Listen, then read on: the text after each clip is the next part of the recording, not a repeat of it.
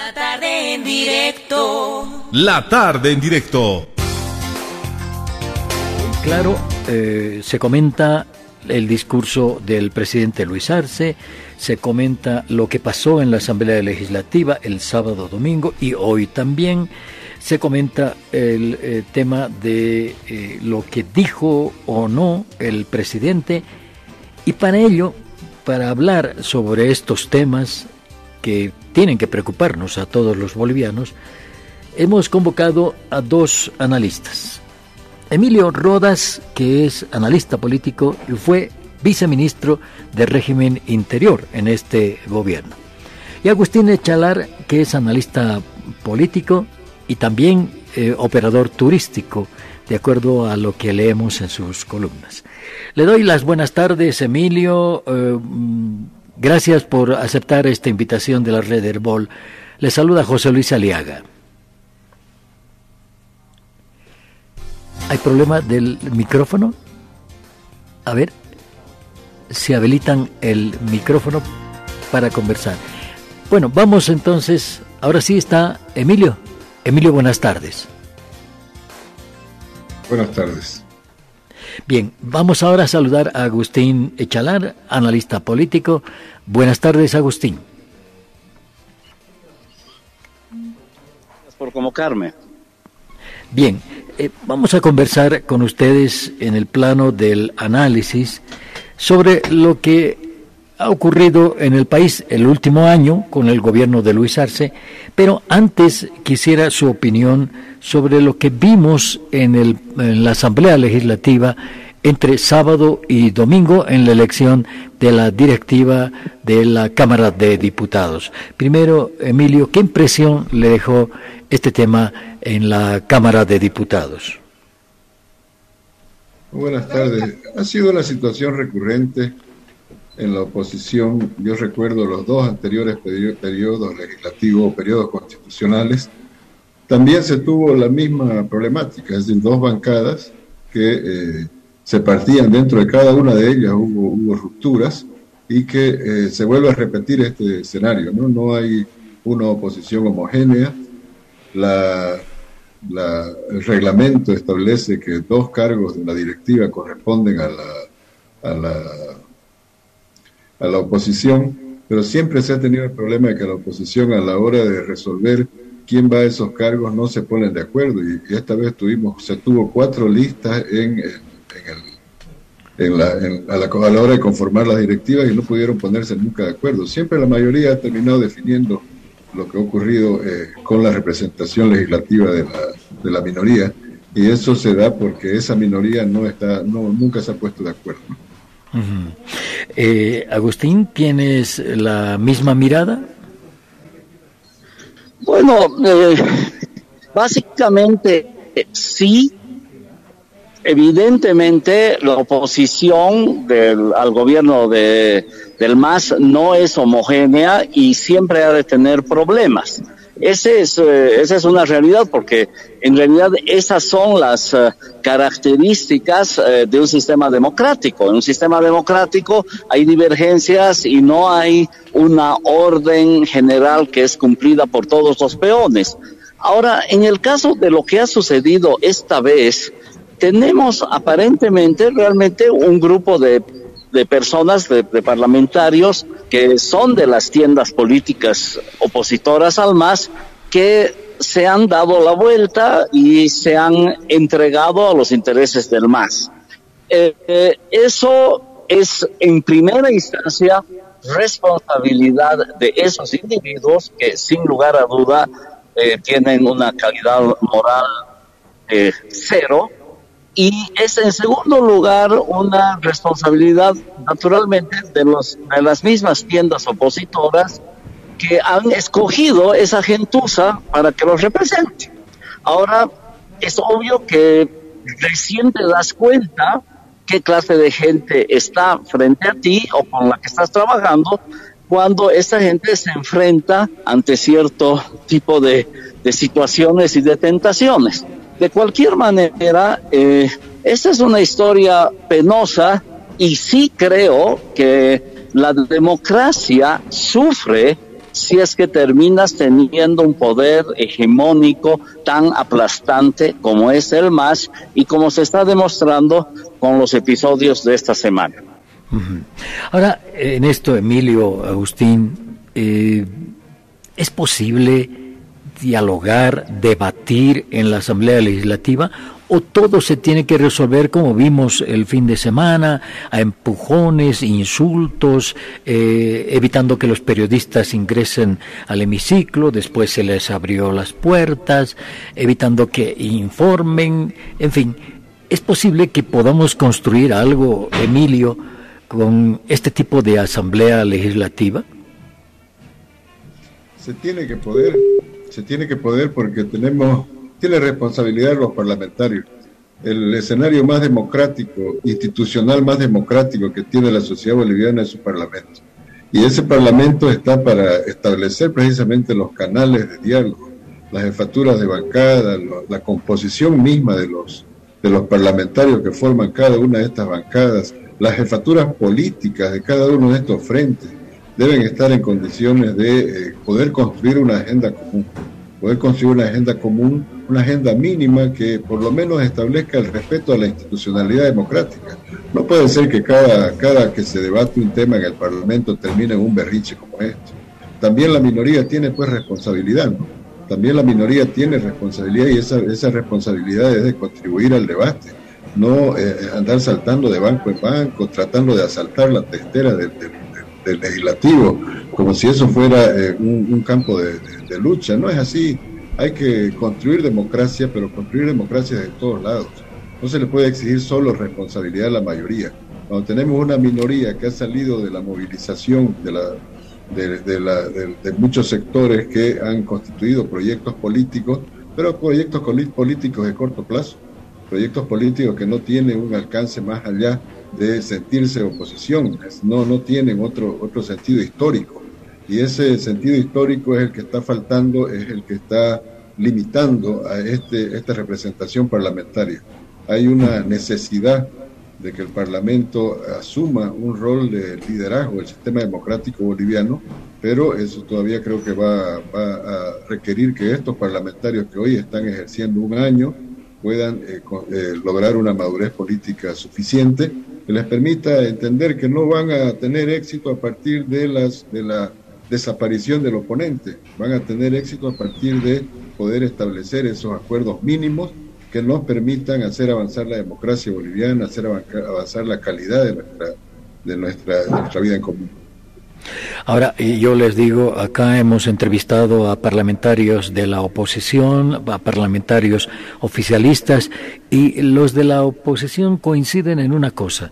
Eh, cuando hay un debate en el Parlamento, eh, ellos nunca pueden eh, aportar porque no les dejan, nunca pueden sugerir cambios a las leyes que se están tratando, esto es, eh, te pregunto, Agustín, producto de la política y cómo se la lleva aquí en nuestro país, porque hay unos reglamentos en las cámaras, en ambas cámaras, pero parece que no se aplican. Vemos estas escenas, eh, que las que estamos viendo ahora en la pantalla, desde hace muchísimo tiempo, no desde hace 14 años o 15 años, sino desde hace 25 años atrás. Siempre ha habido este tipo de problemas en nuestro país que se trasladan hasta ahora pero eso no es posible, eso causa vergüenza ajena. No sé si estás de acuerdo con nosotros, Agustín.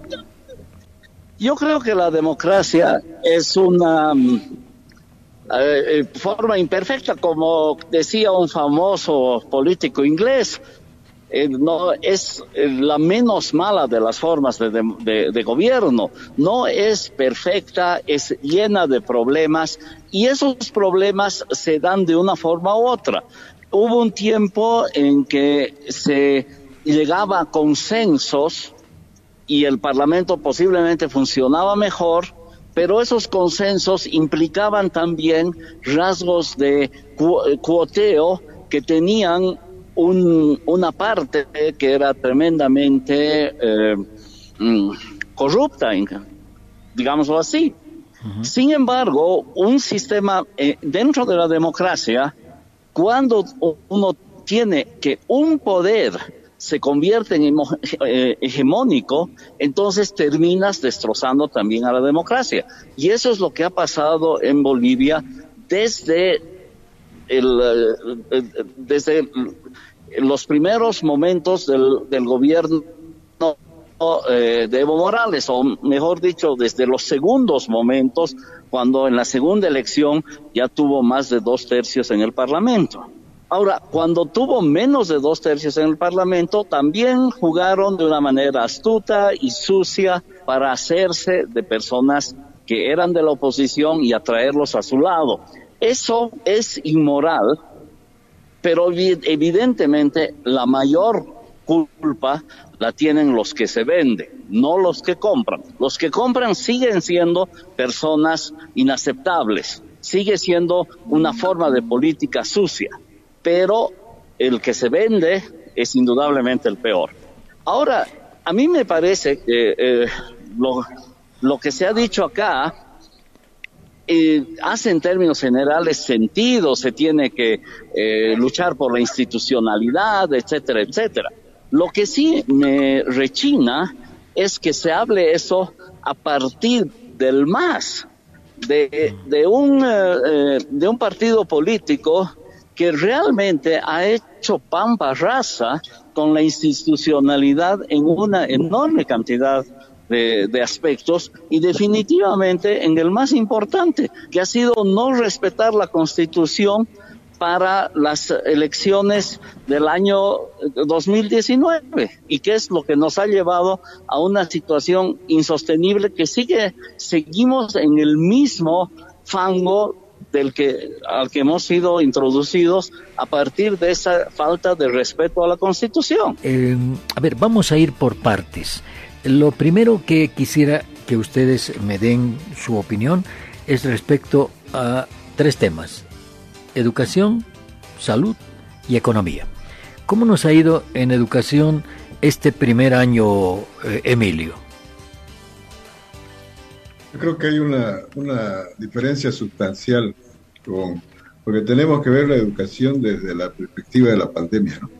En 2000, 2020 la solución que dio Víctor Hugo Cárdenas al problema de educación y pandemia fue clausurar el año.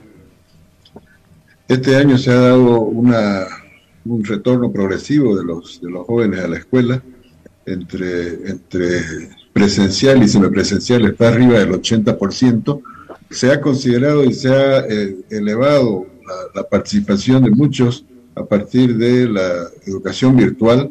Es un tema, es un tema clave, el, tema de la, de la, del, ya el establecimiento con naturalidad de eh, el uso de tecnologías para la educación. No vamos a ver un retorno a la vieja escuela, a la escuela histórica del aula y el profesor. Vamos a tener a partir de, de este, de este escenario una educación que involucre tecnología, involucre aula, involucre profesores, involucre un montón de elementos que la propia pandemia nos ha forzado a, asumir.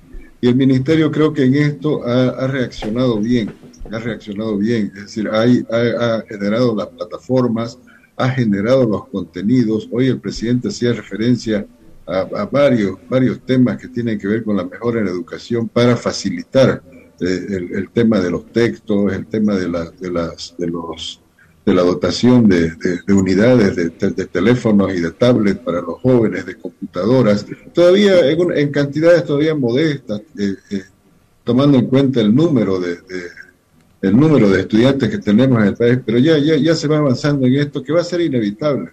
La educación no va a volver a ser la misma que era en 2019, a partir de, la pandemia, a partir de esto. Pero ha habido una, una decisión del gobierno nacional de mantener las clases en vigencia, de mejorar las condiciones de acceso de los jóvenes y los niños a la educación de manera permanente.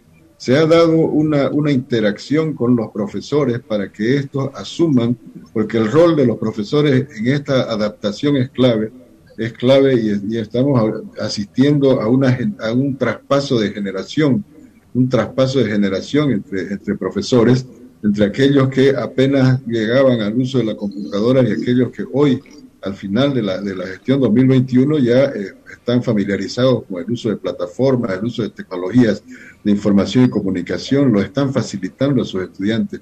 Pero la voluntad principal ha sido de mantener las clases, proporcionar los, los recursos necesarios para que los alumnos eh, estén o estén en la escuela o estén en el semipresencial o estén en el virtual, pero que se mantengan las clases. Entonces, ha habido una, una diferencia fundamental en esta gestión comparada con la clausura del año. El año pasado tuvimos clausura escolar. Eso solo lo veíamos, solo lo, yo lo recuerdo del último golpe de Estado de, García Mesa, clausura escolar. Cada golpe de Estado se clausuraba el año escolar para que los maestros y los estudiantes se desmovilicen. Y lo volvimos a ver en manos de Yanine Áñez y Víctor Hugo Cárdenas. El año escolar clausurado porque no supieron qué hacer con la pandemia y la educación. Eh, en este año se ha notado la diferencia. Mm. Agustín, ¿tu opinión sobre el tema educación? Bueno, en primer lugar, yo creo que se tiene que hacer un análisis un poco más profundo y menos discursivo de la eh, situación en la que se encuentra la educación en este momento y de los eh, verdaderos eh, de, de, los desafíos que hay con las nuevas circunstancias y evidentemente por lo menos por un tiempo relativamente largo, la vida no va a seguir siendo la misma y se va a utilizar más computadoras y más comunicación, etcétera, etcétera. Ahora bien, lo que no me parece correcto, no me parece justo ni me parece honesto es hacer una comparación con el gobierno de Janine Áñez, que dicho sea de paso, no tiene absolutamente nada que ver conmigo. Yo no soy eh, bajo ninguna circunstancia estado cerca de ese gobierno, para nada. Sin embargo, el asunto es este.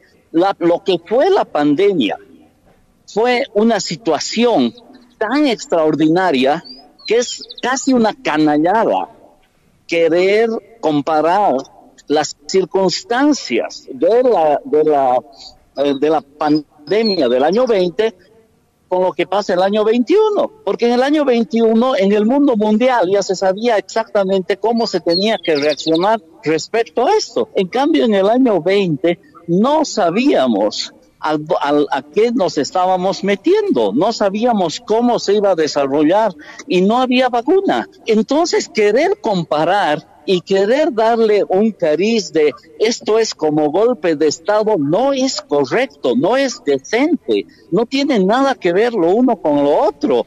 Atacar a Víctor Hugo Cárdenas como si fuera como un ministro golpista, siendo el primer el presidente constitucional indígena que ha tenido este país cuando ha sido presidente interino. Es una barbaridad, no va así. Posiblemente Víctor Hugo Cárdenas cometió muchos errores. Posiblemente si se hubiera sabido mejor, no hubiera sido una buena idea clausurar el año escolar pero tenemos que pensar lo que era la pandemia, los muertos que habían el problema que se hubiera dado si había asistencia a las escuelas, etcétera, etcétera, la cantidad de muertos inclusive entre los maestros que hubiera habido. Las cosas tienen que ser vistas desde una perspectiva totalmente distinta, tienen que ser vistas a partir de, de su propia circunstancia. Entre el 20 y el 21 hay, eh, hay una eh, diferencia abismal que impide comparar. Dicho sea de paso, ese es el mayor problema de todo el discurso del presidente Arce de hoy día en la mañana. ¿Cómo se le ocurre hacer comparaciones entre el 20 y el 21? Son dos momentos históricos tan distintos precisamente debido a la pandemia que o solo por una tremenda ignorancia o por una gran indecencia se pueden juntar esos datos para llegar a conclusiones. No hay conclusión alguna que valga entre lo que ha pasado el año 20 y el año 21 en este país. Esto tiene que estar claro en el plano económico, en el plano de, de educación e indudablemente también en el plano de salud.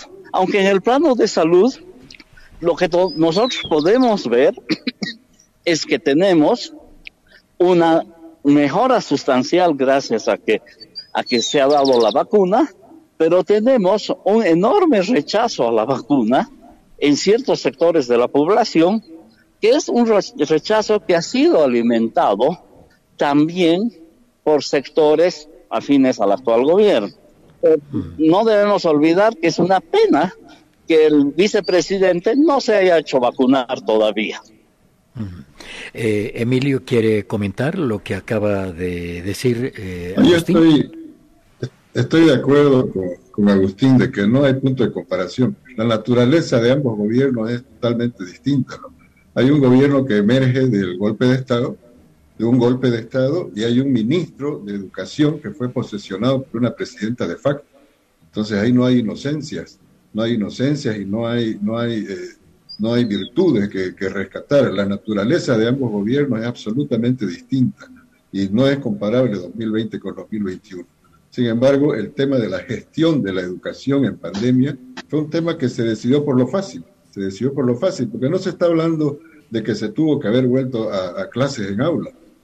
No hemos mencionado eso, pero clausuraron el año sin siquiera hacer el esfuerzo de construir por lo menos respuestas tecnológicas mínimas por lo menos haber montado una estructura de capacitación para nuestros profesores para que puedan ellos transitar ese, ese o eh, trasladar esa, esa, ese, ese, cambio de, de, tecnologías que tenían que asimilar.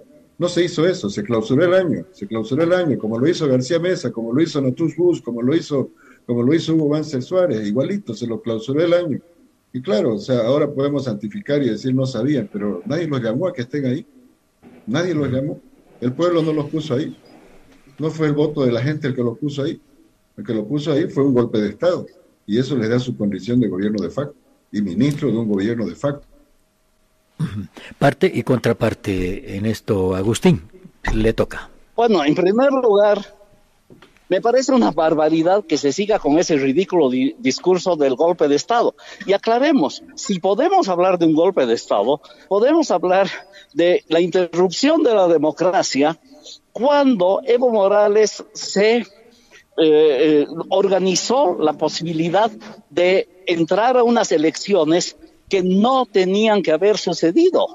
Ese es el momento donde se arruina, donde se hace podrir, donde se destruye la institucionalidad de este país. Lo que continúa es el resultado de un comportamiento mezquino, angurriento, irresponsable, ilegal y delictivo de la cúpula del gobierno del MAS en el año, bueno, a partir del 2017, pero hasta el momento en que eh, entran en las elecciones. Y finalmente hacen fraude. Y el asunto es que el presidente Morales renuncia y el, y el señor Arce, antes de ser presidente, reconoce que la presidenta Áñez es constitucional y ahora dicen que no es. De la misma manera como Morales dijo una vez que tenía un hijo con, con, eh, con la señora Zapata y después dijo que no lo había tenido. Es un partido político acostumbrado a mentir y a decir una cosa por otra. Y es lo que están haciendo ahorita. Ahorita están diciendo que era un gobierno, que era un golpe de Estado. No hay tal golpe de Estado. Es una grosería y es un tremendo peligro, porque las personas de bien no pueden aceptar que se llame golpe de Estado a lo que ha sucedido el año 2019. Es así de sencillo. Nos toca el tema salud. y voy a comenzar con Emilio. Eh, si es que ustedes quieren agregar algo o algún comentario a lo que se dijo anteriormente, no habrá ningún problema, Emilio. Pero ahora nos toca el, tema salud. ¿Cómo nos fue? El micrófono, Emilio. Gracias. Yo creo que hay dos, dos, dos cosas que, que, han marcado una diferencia sustancial ¿no? en la atención de la segunda y la tercera ola. La primera ha sido la compra masiva de pruebas, las pruebas de PCR que se masificaron, se distribuyeron a los sedes, a través de los municipios se tuvo de manera, de manera oportuna y masiva estas pruebas para poder identificar los bolsones de contagio más importantes y poder atacar eh, de manera zonificada. Eso fue un tema clave y estratégico. El otro tema fundamental ha sido sin duda y que marca la diferencia es el tema de la vacuna En el caso de la segunda ola, todavía la vacuna estaba en forma incipiente, en la tercera ola ya se ha ido masificando. Según el informe del presidente, hoy tenemos casi el 54% de la población vacunada. Eh, hay mucha gente todavía que falta, que falta vacunar. Hay disponibilidad de 15, o, se han comprado 15 millones de vacunas. Esto ha marcado la diferencia porque ha permitido gestionar la segunda y tercera ola sin la necesidad de parar la economía, sin necesidad de entrar en cuarentenas rígidas, se ha coordinado con los gobiernos municipales, con los gobiernos departamentales, algún tipo de medida de restricción eh, parcial para poder corregir en determinados momentos, eh, poder eh, limitar o, minimizar las posibilidades del impacto. Es, y eso, eso, esos dos elementos han sido claves, sumados a la articulación, a la coordinación con los gobiernos nacionales. No se puede enfrentar todo el Ministerio de Salud. Se necesita una participación activa, voluntariosa, comprometida de los gobiernos nacionales para poder tener éxito en la contención. Una contención que ha tenido la característica de absorber toda la fuerza de la segunda y, tercera ola, pero sin, eh, sin restringir el trabajo, sin restringir la economía, sin restringir la movilización. Esto ha sido, ha sido clave eh, en la gestión y también es clave en la recuperación económica. También es clave en la recuperación económica porque es muy difícil mantener a la gente, decirle a la gente vaya a su casa, enciérrese, por favor no salga, cuando hemos tenido un año muy duro, 2020 ha sido un año muy duro en la economía, en la salud, y estamos en proceso de recuperación y no podemos seguir manteniendo la misma estrategia. Creo que el Ministerio de Salud en esto ha sido bastante eficiente, el Ministerio de Relaciones Exteriores, en la consecución de las vacunas, la, el nivel de coordinación intergubernativo con los gobiernos subnacionales, con los sedes, no han aflorado, no han aflorado de manera determinante las crisis de relación que podían haber afectado la instrumentalización del proceso de vacuna, no han aflorado, han habido amagos por ahí, pero no, no, no han sido críticos, no han sido críticos y eso ha permitido tener un, resultado eficiente en, en, el tema de la gestión de la pandemia como tal, gestión de la pandemia como, como tal, que ha tenido su impacto y va a tener su impacto en la recuperación económica también. Agustín, su punto de vista respecto al tema de la salud. Yo, yo, no tendría una crítica eh, muy severa. Me parece que el gobierno ha, trabajado bastante bien o bien respecto al, a, lo que tocaba, a las circunstancias eh, que se han dado eh, hay, eh, hay ciertos niveles de improvisación que son absolutamente comprensibles debido a las debilidades que tenemos como país, pero también hay algunas cosas, porque no es todo genialidad. Por ejemplo, hay un caso y que tiene que ver un poco con, con el rubro al que estoy ligado, que es el asunto del turismo. Mm. En el turismo, recién hace pocos días se ha suspendido la exigencia para los turistas de que hagan una cuarentena de 10 días en un hotel cuando vienen a visitar el país. Eso ha hecho que simple y llanamente no llegue ningún turista. Tenemos las fronteras cerradas eh, para las personas que pasan a pie.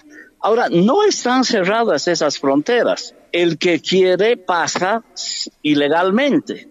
Con tan bello motivo, seguimos teniendo movimiento de personas que eventualmente son el tipo de personas que se cuida menos por millones de motivos y que cruza de una frontera a la otra y prohibimos el paso de, por ejemplo, potenciales turistas de un cierto nivel económico que pueden dejar dinero al país y que simple y llanamente no van a cruzar si es que obviamente legalmente eso está prohibido. Entonces, eh, con tan bello motivo, nos hemos, no hemos podido ayudar en eh, la reactivación del turismo receptivo internacional y no hemos ayudado en nada con esa prohibición a la a, frenar eh, la pandemia. O sea, no es que hay, estoy seguro que hay cosas muy buenas, pero hay muchas cosas que faltan y que no se han hecho y que bastaban hacerse después de una pequeña reunión y de escuchar a las personas involucradas con ese con esa actividad de hacer las cosas adecuadas para que la cosa vaya mejor. Nos toca la economía. Eh, Emilio, la economía en este último año, y siempre hay que ver que todo viene desde atrás, pero eh, ¿cómo le fue al país en la economía este año? Eh, está claro que hubo una, una decisión política a finales de 2019 que fue un golpe muy duro a la economía boliviana y fue la paralización total y absoluta de la inversión pública. En 2019 hubo una decisión política de no ejecutar una sola planilla más en ningún proyecto que el Estado estaba ejecutando. Y eso tuvo un impacto enorme, se paralizaron cerca de 6 mil millones de dólares, se paralizaron incluso empresas que ya estaban en fase productiva. Entonces se le quitó recursos, se evitó que vaya recursos al circulante y eh, a la vez se afectó el empleo, se afectó el efecto multiplicador de la inversión pública. Creo que la primera tarea que el presidente ha asumido y que hoy lo ha explicado es el poder llevar adelante la reactivación, lo que se ha venido haciendo. Es decir, reactivando de manera responsable, de manera seria, con muchas dificultades en algunos de los casos, porque todos los proyectos que estaban en ejecución tenían fuente de financiamiento, tenían compromisos de inversión o compromisos de crédito que estaban en curso y estos simplemente fueron ignorados. El caso del Mutum, por ejemplo, el Mutum tenía, 400, o tenía 385 millones de financiamiento del Exim Bank y tenía cerca de 80 millones de financiamiento del Tesoro General del Estado, del Banco Central, para, como crédito para su construcción. Esto fue paralizado totalmente. La carretera eh, Espino, Charagua, Boyuive tenía financiamiento también del Exim Bank, teníamos la carretera San José de Chiquito, San Ignacio de Velasco, que estaba en proceso, en, en, ejecución ya, con adjudicación, hemos tenido que cubrir penalidades que nos han impuesto las empresas al Estado boliviano, porque las empresas que tienen el crédito no le dicen, a, no, no, no preguntan quién es el presidente, y no dicen, ucha, nos contrató Evo Morales, ya la señora Áñez ya no tiene responsabilidad de pagarlo. No, es al Estado que le inicia esa acción. Entonces, ha sido un proceso arduo de reactivación, de negociación, de renovación de esos procesos de crédito que creo que en la mayoría de los casos se han venido reactivando de manera efectiva y la inversión pública en este país tiene un impacto enorme en el circulante, tiene un impacto enorme en jalar la inversión privada. Porque si yo tengo una empresa, estoy proyectando una empresa para colocarla en San Rafael de Velasco y me están construyendo la carretera, si no, si la carretera se paraliza y deja de construirse, dejo de ejecutar esa inversión como inversionista privado. Entonces tiene un impacto enorme en el empleo, en la multiplicación, a esos obreros que participan en un proyecto de infraestructura o de industrialización, alguien le brinda, el alimento, alguien le brinda la ropa, alguien le los transporta, es decir, el efecto es, es importante. Y eso es lo que el presidente Arce ha venido reactivando desde el primer momento que asume la presidencia del Estado ha venido renegociando esos créditos, ha venido renegociando con el Banco Central, ha venido reactivando algunos, algunas industrias que fueron paralizadas de manera criminal, a eso sí se le puede llamar criminal el haber paralizado la planta de Bulo después que esta estaba en producción, en plena producción y con mercados comprometidos y asegurados. Haber paralizado la planta en, eh, la planta de, de potasio, de cloruro de potasio, también es, un tema que se lo hizo de manera premeditada. Pues claro, había la intención de afectar el modelo económico que había sido exitoso los 14 años, desmantelarlo totalmente para justificar después que todos esta, esta, estos recursos del Estado vayan a parar a manos privadas, a manos transnacionales. Eso, eso es una primera tarea que el presidente ha, asumido. Creo que en esto lo, lo, lo, lo, ha, lo ha tenido claro, lo ha venido cumpliendo hay una, una, una segunda fase que ya eh, viene desarrollando, que es el tema de la industrialización para sustituir importaciones. Esto que tiene que estar combinado de manera directa con la inversión privada, tiene que estar directamente eh, combinada con la inversión privada, la inversión de las pequeñas empresas. En, esta, en, este, en este rubro también se ha asignado recursos. Se han venido reactivando la planta de, la planta de Caracollo, la planta de Potosí, la cementera, la planta de vidrio de, de Sudáñez, se ha reactivado la, la, construcción de la planta cirúrgica del Butún. En fin, hay diferentes, diferentes industrias que, que se han ido reactivando, pero que eh, todavía, digamos que no tiene un impacto eh, altamente percibible en, la microeconomía. Eso creo que es un defecto que, que todavía tenemos que eh, impulsar aún más. Hay que bajar una mayor cantidad de recursos al, al microcrédito, hay que, hay que incentivar, motivar eh, el, mercado interno, que era uno de los pilares, uno de los pilares del modelo económico de social comunitario productivo era precisamente la dinamización del mercado interno para que tengamos una base, una base de, mercado. Hay que frenar el tema del contrabando, tampoco se está haciendo exitoso en esto. Entonces hay todavía eh, tareas que, cumplir en la economía, pero eh, se está reactivando la inversión pública, se ha asignado recursos a los municipios para que puedan cofinanciar sus contrapartes de proyectos que estaban paralizados, se está asignando recursos a nivel subnacional para que estos no, no, se, no, se, no, se estanquen, no se inmovilicen y contribuyan a la recuperación económica de todo, todo el territorio nacional. Pero el presidente ha sido, ha sido claro en esto, se van a seguir asignando recursos. Se han creado una serie de organismos o, mecanismos de financiamiento, tanto públicos como privados, para garantizar un, un, un calor en la economía que permita que eh, el impacto llegue a todos los niveles. Bien, Agustín, ¿su criterio sobre el tema economía? Bueno, a mí me parece que el análisis que acabamos de escuchar tiene unos pequeños problemas porque a final de cuentas tenemos también una enorme cantidad de empresas estatales deficitarias que han causado enormes problemas y que son un barril sin fondo, son un balde lleno de huecos. Y entonces se invierte dinero para estas empresas y termina chorreándose mucho. Tienes, hay una enorme cantidad de ejemplos, ejemplos bellos como el teleférico, ejemplos tristísimos como Wanuni. Eh, yo creo que hay un problema muy serio en esto de las empresas estatales tienen un eh, conflicto muy grande porque hay una visión política en el hecho de manejarlas y a veces salen las cosas de la peor manera, como el caso de la textilera, de, de lo que fue en Atex, etcétera. O sea, todo eso ha sido una suma. Hay Bolivia, gracias a los altos precios de los hidrocarburos, etcétera, ha recibido una ingente cantidad de dinero y hay una parte de ese dinero que seguro que se ha visto en el bienestar general porque ha, habido un, eh, eh, un uso de ese dinero a través de, estas inversiones estatales que han terminado llegando al ciudadano de una forma u otra.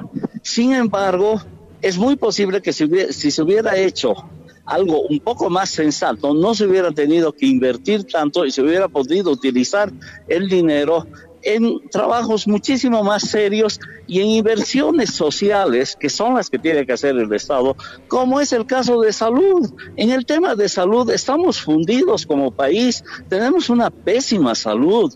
Y el mejor ejemplo es la historia del presidente Arce. Él ha tenido que ir al Brasil a hacerse curar porque si se quedaba acá no, no hubiera, no sería presidente, claramente.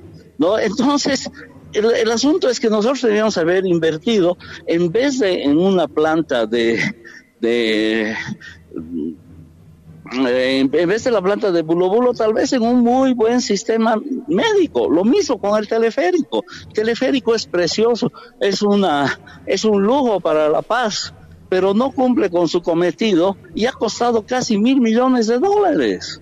Entonces, ese tipo de cosas no son como para eh, llenarse la boca de, loas y alabanzas hacia, hacia un gobierno que tiene sus deficiencias. Ahora, yo puedo decir en términos generales que este año he visto una, una reactivación obviamente muy eh, y, y, una situación económica mucho más eh, halagadora de la que se ha visto, obviamente, el momento de la crisis del año pasado, donde yo consideraba que estábamos en una muy, muy mala situación, porque estábamos en un estado casi que podía llamarse de guerra contra un enemigo natural. Ahora bien, yo lo que me, pregunto es verdaderamente eh, si se están haciendo políticas en general para verdaderamente, por ejemplo, lograr la inversión que se requiere para mantener y activar una minería responsable en Bolivia. Me pregunto si se está haciendo lo propio con el tema de los hidrocarburos. Eh, no parece que sea tan así. Y desde ese punto de vista, eh, no, no, me, no encuentro que, estemos eh, viviendo un momento de, de genialidad en cuanto al manejo de la economía. Bien. Eh, em, esto da para más y yo los comprometo a ambos para ampliar esta conversación que hemos tenido ahora en otra oportunidad porque acá tenemos que cerrarla. Les agradezco muchísimo y los comprometo de verdad para volver por acá por la red Herbol a fin de completar todos estos aspectos que hemos tratado hoy. Muchísimas gracias a don Emilio Rodas y a Agustín Echalar.